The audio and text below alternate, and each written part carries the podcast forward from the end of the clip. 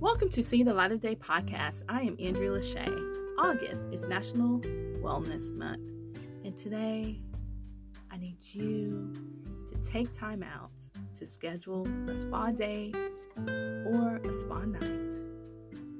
Either it could be weekly, monthly, or daily.